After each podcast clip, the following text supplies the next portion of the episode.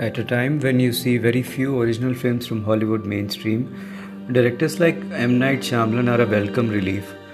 I've always looked forward to his films and felt that he sometimes gets more criticism than appreciation. Well, some of his films may not be brilliant, but they always have some elements that bear a unique imprint of a filmmaker who loves his craft in all its areas. He's always very passionate about his projects be it a TV series like Wayward Pines or The Servant, uh, the recent Apple TV release, or small independent movies like Devil or The Visit, or even mainstream stuff like Split or Glass. Uh, after seeing some of his interviews in uh, talk shows, I became fond of his thinking process and have been following his social media for last few years. And uh, he's someone who passionately shares progress of his projects uh, I mean, someone from a mainstream uh, cinema, you often don't see them sharing uh, their projects like it's their uh, first film or if there's like a sh- student film project. So, uh, Glass was long time coming. Uh, Unbreakable back when I when we used to watch rental DVD. it was a rental DVD watch for me, and it impressed me with its old school dynamic. It wasn't until its rise to cult status many years after its release, primarily due to the storm of mainstream superhero films, Marvel and DC, and secondly due to many of its anticipated big releases ca- crashing at the box office. And Shyamalan was often made fun of uh, for churning out one flop after the other, like After Earth, The Happening, Last Airbender, and Lady in the Water. I do recall watching uh, Signs and uh, Sixth Sense. I wasn't too fond of Sixth Sense, but I really loved Signs. And uh, I also loved The Village. And uh, we used to have a group, an online Yahoo group of uh, people who are into original uh, soundtracks and often used to share his great scores of, I think James Horner was the one behind The Village. And and similarly i mean I, I, never hated his films as such. Each film used to appeal in some way or the other. Even the badly panned after earth i kind of liked it. It had some comic book elements. I, I never got to see the happening. And lady in the water was also not that bad as much as it was criticized and many of his fans often went back to some of his earlier classics and unbreakable was something which somehow felt in between the the first few greats uh, right like uh, sixth sense in the village and signs and then uh, the later kind of flops. So uh, many of his fans went back to unbreakable and uh, people just declared it his underappreciated masterpiece and uh, thanks to streaming I, I did want to watch it for some time and i revisited it a few months back. And i penned my thought as uh, unbreakable holds great even after almost two decades. A slow burner in classic 70s cinema format almost like an action film that breathes and soaks in the small elements. Setting minimalistic cast camera and a score that love each moment and frame. The comic book wisdom helps too I did like Split a bit. I mean, there was a, quite a noise about uh, Split being great, and uh, but uh, there, there's the but there. I, I somehow am not a big fan of performances, uh, and uh, uh, James McAvoy's performance of playing 23 characters. though it was great, but I, I, always look for something else from the film gen, than just mere performances. I, I do feel that uh, Shyamalan did tie the film together and it, it did uh, conclude uh, uh rather brilliantly. But uh, Split was not something that I celebrated. I much preferred the uh, kind of undersung movie like The Visit, which, which I felt was a great horror movie. it had that rawness to it of, of a first time filmmaker. so as as Shyamalan would share bits on social media on the making of Glass, I, I kind of look forward to it, but uh, somehow couldn't catch it in theaters. I, I, I think it just went away too soon. Um, so I finally got to watch it, and uh, it it has left me rather perplexed in, in, in a good way. The universe that Shyamalan creates in this trilogy has its signature elements.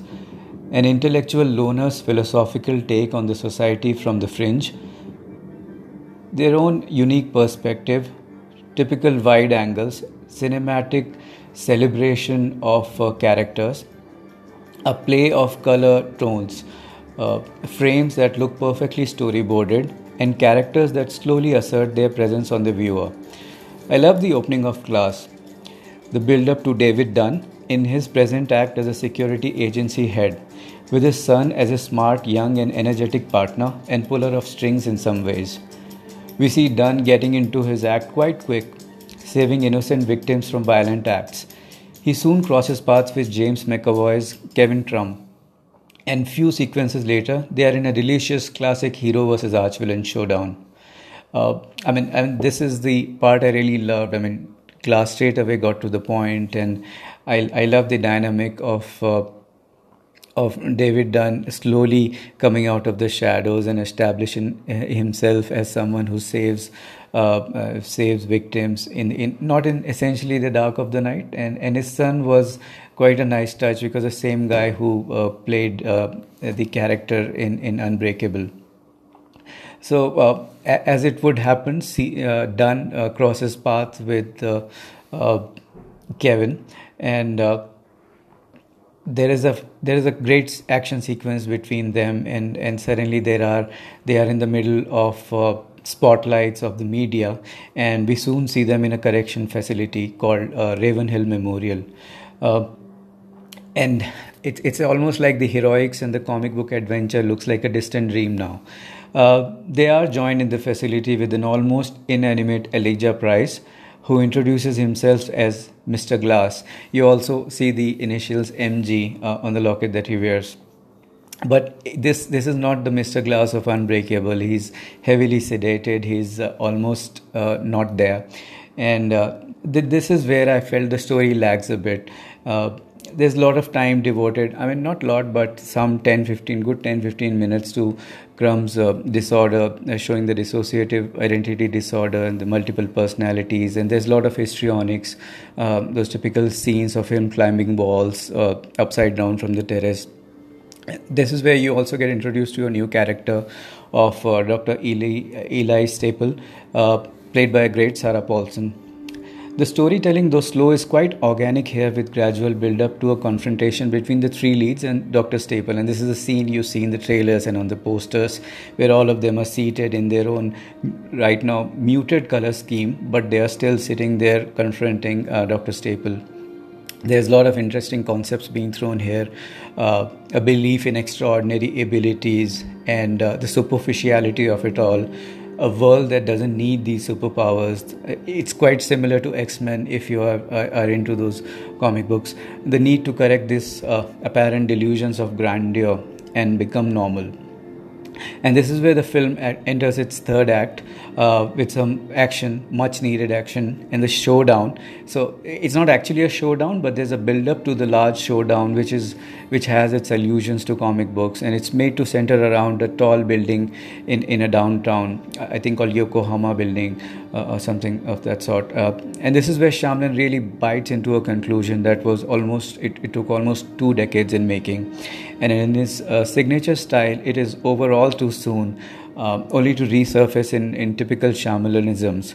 Um, counter climaxes, interconnections, expositions paying off, some more theories to leave you heady and heavy with a lot of stuff to ponder over. Looking at the positives of Glass, the typical comic book elements, the titles, the naming, uh, uh, the overseer, the horde, the beast, Mr. Glass, obviously, Dr. Staple, the sense of childlike wonder, the, the typical exclamation uh, points that happen in comic book panels, the kapow movements, uh, the typical strengths and weaknesses lists of superheroes and archvillains, the monologues, the inner thought bubbles, though there's no uh, voiceover, but, but you still see them, all, all, can almost feel them happening. and the hooded Bruce Willis faintly reminded me of Sin City the attention to details that, it, that this film ha- has small elements uh, the brittle uh, bone disease of, of mr glass osteogenesis imperfecta concepts like american sublime uh, the whole medical facility and uh, the staging of it background elements like a comic book store which appears uh, quite a few times in the film uh, and some detailed philosophies that a comic book lover would respect I love the story arc of Mr. Glass. He does get his due uh, much after Unbreakable. Some throwbacks to his childhood that kind of complete his origin story. Uh, there is a there is a fantastic reference of Dark Cyclone. David Dunn's dynamic with his son, as I said previously. Uh, I love the warmth that the film creates, a sense of comfort in urban spaces, places like an old school security shop. Shyamalan does believe in the world of 90s, uh, like like a typical 70s or 80s kids. The camera angles, the kinetic energy of action sequences, the rotoscopy, some great action sequences, the rain, the train, the sweat, the occasional slow motion, and finally the secret society reveal. Looking at some of the negatives, uh, Kevin Crumb. So, uh, again, James McAvoy's uh, portrayal does get annoying after a point of time. Uh, although it does pay off in the end, but is quite trying on the viewer, at least was for me. Over explanations. When you make a film heavy on concepts, you would rather.